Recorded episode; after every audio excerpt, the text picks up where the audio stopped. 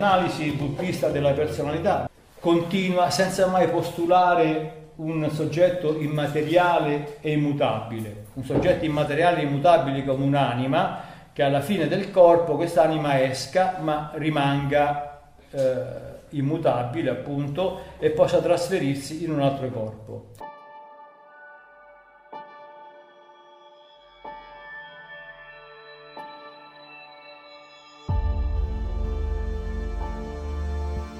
Se è vero che, come i buddisti accettano, ci sia la trasmigrazione, in questo senso, trasmigrazione intesa nel senso che da un corpo eh, si forma un altro corpo, sono tutti questi skanda che si separano e poi si riaggregano. Quindi, questo che significa? Che alcuni elementi determinano la continuità di un individuo, perché così il suo karma può essere esperito. Però, da un certo punto è la stessa persona perché in base al karma porta a ridentificarsi il nuovo corpo. Da un altro punto di vista è una persona esattamente diversa perché la sua costituzione psicofisica è mutata, proprio perché non esiste un'entità perenne, un'anima perenne che possa trasferirsi come era prima a come è dopo in maniera invariabile. Ok? Quindi questo, questa assenza di un soggetto immutabile, non solo nell'universo, come potrebbe essere il Brahman o l'Atman o il Purusha, ma anche nella personalità dell'uomo, porta a sviluppare la dottrina dell'anatman.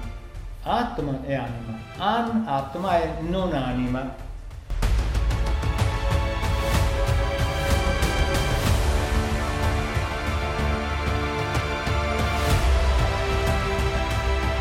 Quindi ora però, assenza del sé, che significa anatoma, che si identifica all'anatoma, non significa che nel mondo che noi viviamo, nel mondo fenomenico, sia negata l'esistenza di, di, di individui che pensano, capite?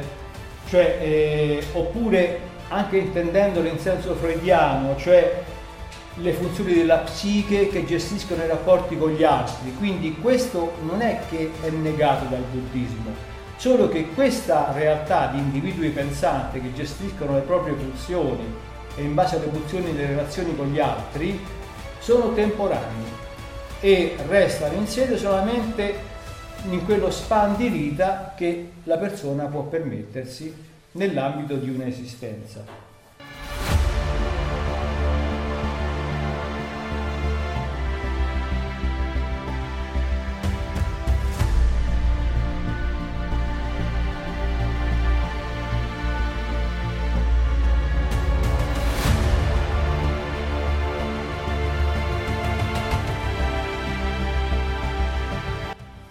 Ora, eh, di conseguenza, se andiamo avanti nel discorso, diciamo che eh, questo individuo è privo di una fissità ontologica.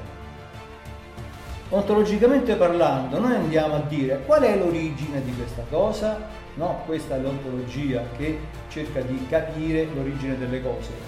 L'uomo non è una fissità ontologica, l'uomo è una realtà mh, transitoria, che si forma, vive, si decompone e finisce là, finisce là. Quindi non è, la trasmigrazione è concepita in base al decorso del tempo, cioè il tempo dà la possibilità a questi skanda, a questi elementi di incontrarsi, di formare ovviamente, e naturalmente il corpo fisico ma anche il corpo mentale, abbiamo visto il Vidyana, no? Tutti quegli elementi che formano il concetto di Nama, no? Abbiamo visto che un uomo può chiamarsi Nama Rupa. Rupa è la forma, Nama come nome, ma è il nome che comprende tutte le realtà psicologiche. Quindi questi skanda si separano e poi tornano a riaggregarsi, spinti da Vidyana, ma adesso lo vedremo, cioè le consapevolezze primarie.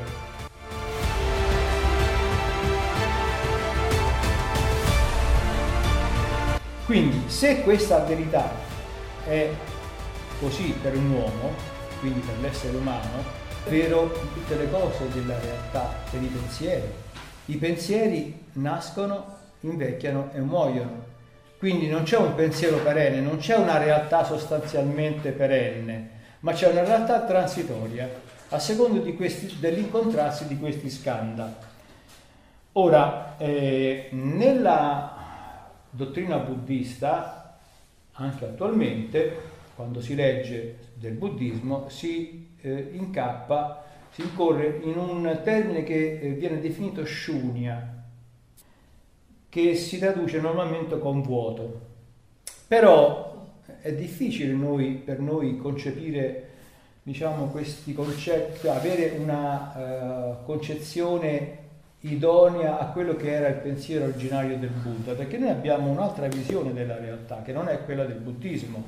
Quindi quando diciamo che, che shunya è il vuoto, noi pensiamo a qualcosa all'interno di una stanza c'è cioè il vuoto delle persone, cioè noi consideriamo sempre che ci sia un ambiente che circoscriva un vuoto, non abbiamo la concezione di un vuoto totale, capite?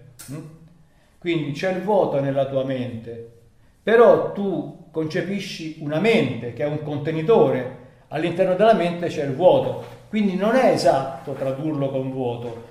È stato proposto, anche se grammaticalmente non è esatto, trasparenza, nel senso che all'interno di questo vuoto, di questa trasparenza non ci sono ostruzioni. Quali sono le, le ostruzioni? Beh, sono io, siete voi, perché se noi vogliamo riempire un ambiente, diciamo che io ostruisco lui, nel senso che io mi diversifico da lui, capite? Quindi lui non può attraversarmi senza creare un'ostruzione. La diversità implica un'ostruzione reciproca. La molteplicità e la diversità implicano un'ostruzione reciproca. Se non vogliamo questa ostruzione dobbiamo eliminare tutti i componenti di una realtà. Allora c'è la trasparenza, capite? L'ostruzione non è solamente un muro che mi impedisce di attraversare questa parete. Il muro è un'ostruzione. L'ostruzione anche a livello psicologico, a livello emotivo, capite che voglio dire? A livello del pensiero. I pensieri ostruiscono altri pensieri. Quindi è un concetto molto generale. Allora, se noi continuiamo a parlare di ostruzione traducendolo con shunya, noi stiamo sbagliando, perché il concetto di shunya è molto molto più allargato, perché non si identifica nelle categorie dello spazio, capite che voglio dire? Lo spazio per il buddismo è solamente una realtà immaginaria, mm? immaginaria, certo siamo proprio nel fondo della filosofia, perché parlando pragmaticamente tutte queste cose sono incomprensibili, perché noi siamo dotati di un corpo, siamo dotati di un meccanismo e quindi è una realtà che io posso percepire a livello tangibile, ma nella filosofia, nei concetti filosofici, secondo il buddismo, noi siamo solamente un aggregato temporaneo. Il problema nostro è che noi abbiamo una visione parziale della realtà. Questa visione è ampia quanto è, ampia, quanto è lunga la nostra età, capite? Quindi io in questa condizione esistenziale riesco a capire solamente il mondo che mi appartiene. Altri mondi o altre realtà non riesco a capirle perché non ne ho l'esperienza. Se voi chiedete a un bambino di cinque anni una cosa che non ha mai visto e di cui non ha avuto esperienza, questo bambino non riesce a capire. Dice di sì, ma non vi segue, non ha un confronto, la mente non ha avuto questa possibilità di consolidare certe esperienze e di immagazzinarle nel proprio ricordo. Quindi noi riusciamo a capire questi concetti del buddismo solamente teorizzando in pratica, ma per il buddismo non sono teoria, per il buddismo sono realtà esistenziale, cosa che noi non possiamo capire perché siamo immersi nel ciclo vitale al quale apparteniamo, quindi non c'è esperienza di altre dimensioni.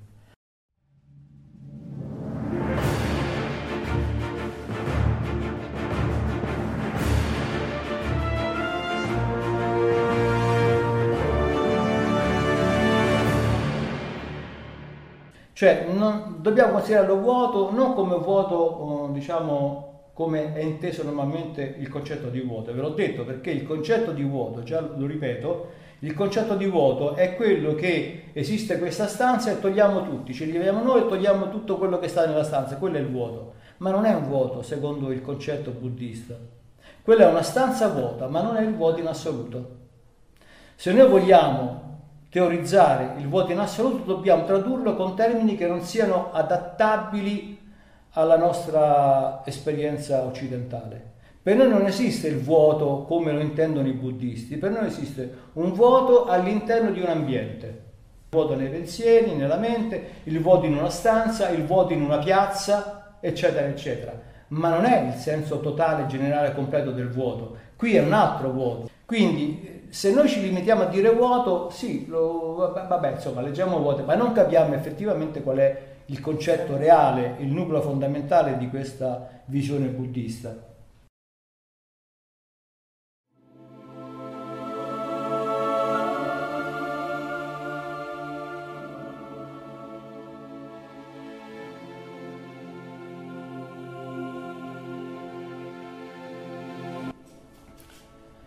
Quindi, eh, ovviamente, essendo la persona non consapevole che tutta la realtà è una realtà temporanea, perché se l'uomo attuale sapesse che la sua realtà, la realtà di chi gli sta intorno, la realtà dei beni che intende accumulare, la realtà delle cose che gli capitano sotto mano sono solamente dei fenomeni transitori, non si attaccherebbe a queste cose.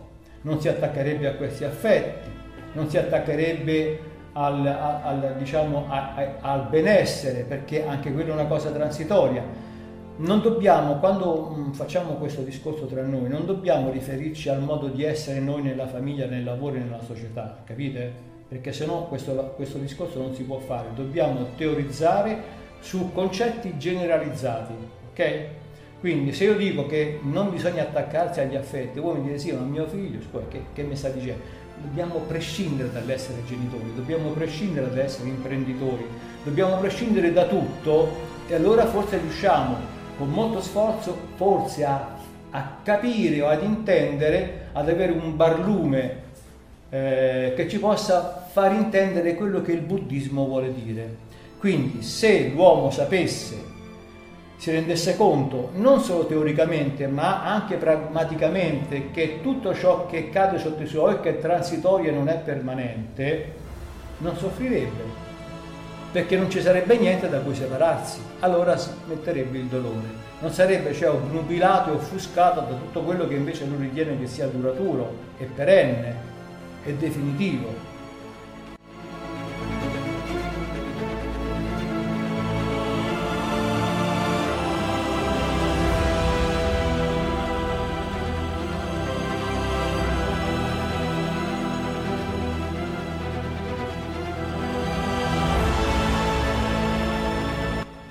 Allora, siccome l'uomo invece non riesce a fare questo, il buddismo dice subentrano i klesha, che sono definiti inquinanti. Cosa sono i klesha? Sono le passioni. Le passioni che eh, rendono ottuso il pensiero e la consapevolezza, e sono desiderio egoì, egoistico, avversione, offuscamento mentale, eccetera, eccetera. Vi ricordo, abbiamo visto il maiale, dal quale c'è la brama e l'avversione. Eh? La brama e l'avversione. Quindi il maiale è l'ignoranza, dall'ignoranza scaturiscono la brama e l'avversione. La brama e l'avversione producono tutti questi klesha, che sono appunto dei sentimenti di egoismo, di offuscamento, eccetera, eccetera.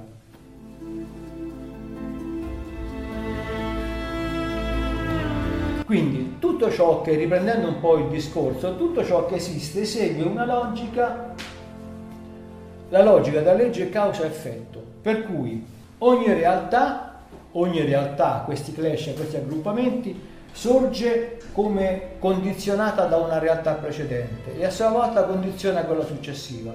Capite la sequenza, la sequenzialità temporale? C'è questo collegamento, quindi una realtà che oggi esiste non è una realtà svincolata dalle condizioni, perché è una realtà che è stata condizionata dagli eventi precedenti. Quindi ad una causa X determina un effetto Y, che a sua volta produce un'altra causa Z, capite? Ta, ta, ta. Quindi questo vuol dire che tutto si riflette nel tutto. Questo è importante nel buddismo. Se il buddismo ha preso questa via della emancipazione dell'uomo dalla passione, la magnanimità, la benevolenza del buddismo nasce da questo concetto, che ogni cosa si riflette in ogni cosa, ogni cosa si riflette nel tutto. Quindi, facendo male agli altri, siccome gli altri sono il riflesso di ciò che io sono, faccio male a me stesso. Ora, gli adepti dello yoga moderno queste cose non le sanno, credono che sia una religione che dice dovete essere bravi, dovete rispettare, ma nasce da una esperienza scientifica questo, è ancora più, diciamo, ancora più pertinente, no? Perché se il mio comportamento nasce da una passione, le passioni sono volubili, oggi mi sento in vena di amare gli altri, domani che mi vanno per storto non amo più gli altri, capite? Allora, se invece io parto da questo concetto che tutte le cose che, che si creano modificano gli altri, cioè ogni cosa si riflette in tutte le altre cose, quindi vuol dire che io per forza scientificamente devo dire, devo essere rispettoso degli altri, perché gli altri sono una derivazione di me stesso. Interpretato in questo modo troverai una persona che non peccherà mai, perché lo, lo sperimenta scientificamente. La religione ha creato questa difficoltà per l'uomo, non lo ha fatto più ragionare scientificamente, capite? Perché se non ci fosse stata la religione, ognuno avrebbe creato scientificamente il proprio pensiero e avrebbe detto, come una teoria scientifica, questa è, eh, diciamo, indistruttibile, va bene? E allora perché, siccome questa teoria è indistruttibile, lo vedo scientificamente, lo tocco con mano, io mi devo comportare così? Non perché il mio credo confessionale, come si buono, fedele.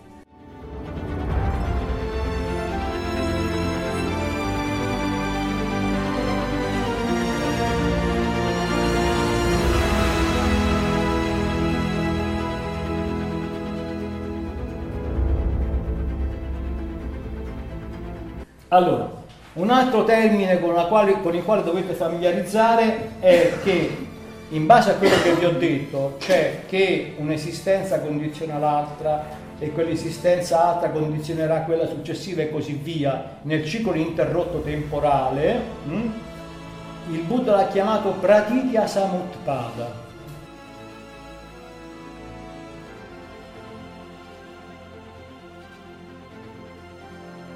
Pratitya Samutpada, che si traduce in, nella lingua occidentale, originazione dipendente. Vabbè, chiaro, originazione dipendente, da che? Da quello che viene prima, Pratitya Samutpada. E praticamente che cos'è? In fin dei conti è il ciclo del sansara, originazione dipendente. Cioè, in dipendenza di un sorgere di una causa X, c'è un effetto Y che produce un altro effetto Z, e se ci fossero anche altre lettere dopo la Z troveremo altre lettere, ok? X Y Z vuol dire una concatenazione continua, per cui se io comincio dall'A, A produce B, B produce C, C produce D, quando arriva la Z c'è una parentela tra A e Z, eh? C'è un'eredità, perché A ha, eredita, ha, ha dato un'eredità a B, B ha dato la sua eredità a C e così via, quindi questa trasmissione è ininterrotta, il ciclo del tempo quindi produce ininterrottamente, anche se sono episodi temporanei, però comunque la loro consecutività, ecco l'originazione dipendente, come dicono i buddhisti, Pratitya Samutpada. Allora, se c'è una relazione genitoriale, ancestrale, tra A e Z, vuol dire che Z, adesso non guardiamolo nella cronologia, ma guardiamolo nello sviluppo orizzontale, quindi se io mi rifletto in te, tu ti rifletti in lei, perché siamo tutte originazioni dipendenti, ti devo per forza rispettare, tu devi rispettare me, capite? Eccolo allora l'emancipazione del buddista che rispetta tutta la vita, tutta la vita, da questo deriva.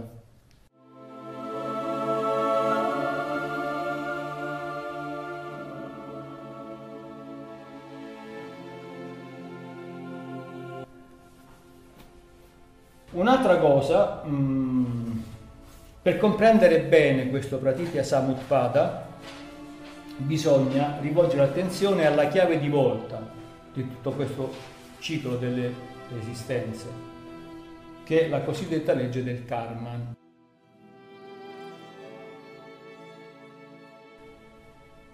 Il termine Karman condivide con Dharma una, diciamo, una popolarità che si è allargata ai paesi occidentali, no?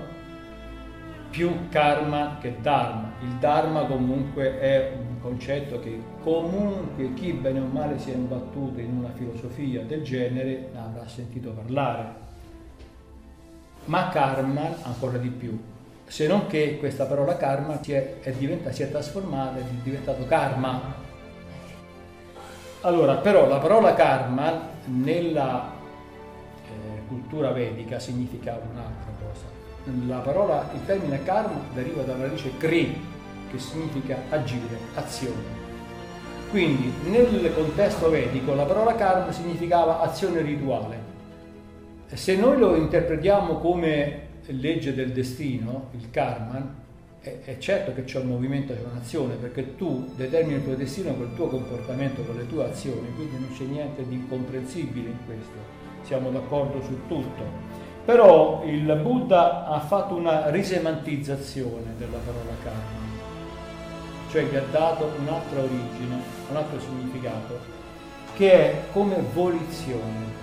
Ancora più specifico, vedete che il buddismo è molto più specifico in questi termini generali, volizione, volizione la volizione è più appropriata dell'azione, perché io posso fare anche un'azione involontaria che produrrà karma, ma è involontaria, mi è uscita, certo sarà stata prodotta dalle cause precedenti, visto che c'è questo pratitya samuppada, questa originazione dipendente, quindi una causa c'è sempre, anche nelle cose che facciamo inavvertitamente, c'è sempre una causa che ci sfugge, ma c'è sempre una causa, niente arriva a casa secondo questa visione generale della realtà. Non è una cosa caotica, come possono pensare tanti autori anche ne, ne, nel passato, ma è una cosa già preordinata, scientificamente preordinata. È ovviamente... Eh, una visione che può essere presa e spezzettata in tanti frammenti e ogni frammento è giustificato in funzione degli altri, capite? È un prisma praticamente, tante lenti o tante sfaccettature che insieme danno un colore, un fascio di luce. Se noi andiamo a modificare queste sfaccettature, ogni, ogni sfaccettatura produce un colore diverso, un prisma, no? Oppure come una palla di quelle che si mette adesso nelle discoteche. No? Questi, questi, tanti specchi che riverberano.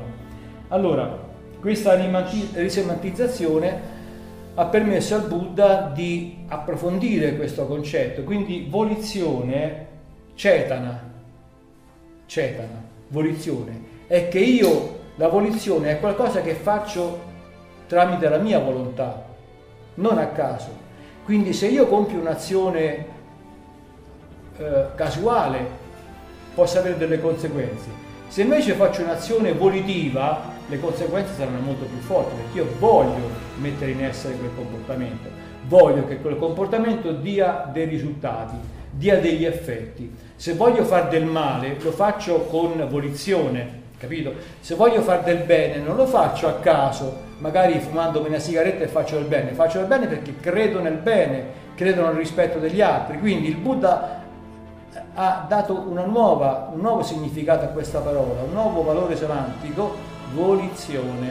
E lì si capisce perché la volizione possa portare ai, eh, alle impronte karmiche, perché generano qualcosa nel nostro karma.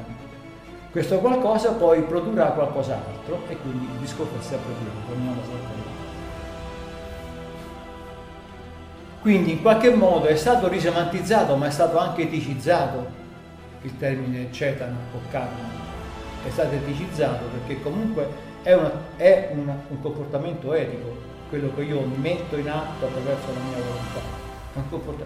O va contro l'etica o va a favore dell'etica.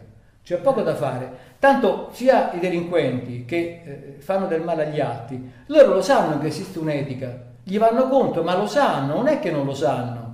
Anche i più deficienti lo sanno che esiste un'etica del comportamentale, quindi ognuno di noi lo sa che esiste un'etica, solo che ce ne freghiamo, però lo sai.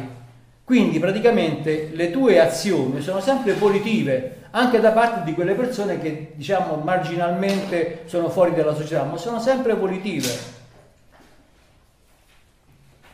Quindi questo tipo di azione, buona o cattiva, non si esaurisce in se stesso, come sappiamo, ma è destinato a produrre un'impronta che è il samskara. Allora, il samskara, che è l'impronta, è dovuta alla cetana, ossia alla volizione. La volizione produce il samskara, un'impronta karmica.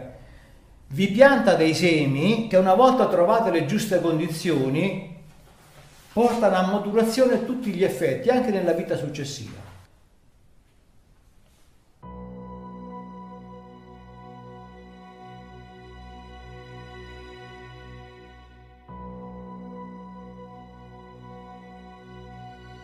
Arriviamo al punto della situazione, un punto che dovete mettervi bene in testa. Si dice normalmente che noi rinasciamo per effetto del karma o dei samskara.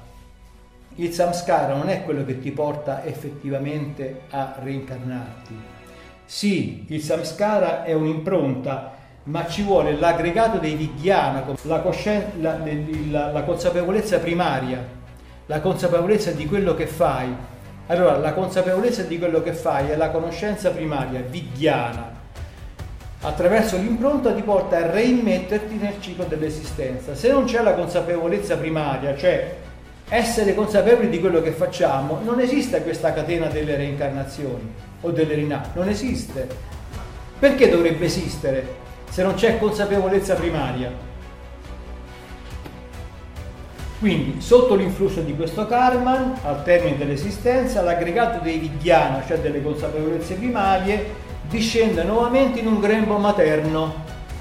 Discende in un grembo materno per rinascere nel, nella forma più adatta, e questa attenzione è molto importante, è molto importante, per rinascere nella forma più adatta ad esperire i frutti delle azioni passate, per rinascere nella forma più adatta, ve lo ripeto, sotto l'influsso della legge del karma, che è di trasferimento da nascita a morte, nascita eccetera eccetera, al termine di un'esistenza, questo aggregato della consapevolezza primaria, cioè dei vijnana, discende nuovamente in un grembo materno per rinascere in una forma più adatta ad esperire i frutti delle passate azioni.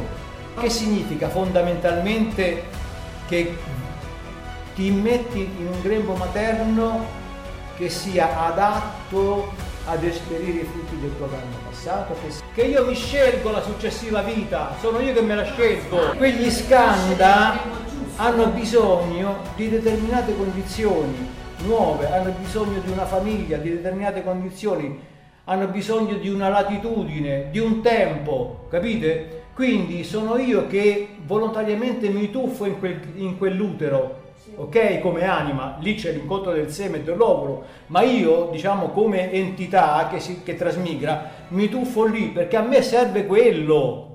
Se io nasco in una famiglia è perché adesso, in questo momento, mi serve quella famiglia, mi serve quell'educazione, mi serve quella cultura. Il buddismo dice: non vi lamentate, l'avete scelta voi la vostra vita. Nel momento stesso in cui vi siete tuffati nel grembo della vostra madre, quello volevate voi, ve lo siete dimenticato, non potete ricordarlo. Noi con- dobbiamo condannare le aberrazioni sociali, perché ci sono delle regole nella società, no? Un ladro va imprigionato, un omicida va punito, ma siamo stati anche noi omicidi, siamo stati anche noi ladri, o forse lo saremmo, perché che funzione c'ha il ciclo delle rinascite? Di sperimentare tutte le condizioni possibili e immaginabili dell'esistenza, al fine poi di dire: ho sperimentato tutto, ciao. E il buddismo, che tollera tutti, questo dice. Non potrebbe essere tollerante verso tutti, tutta l'umanità, non potrebbe essere tollerante verso i mascalzoni delinquenti, perché il buddismo è tollerante anche verso i mascalzoni delinquenti. Non ci sono delle pene nel buddismo.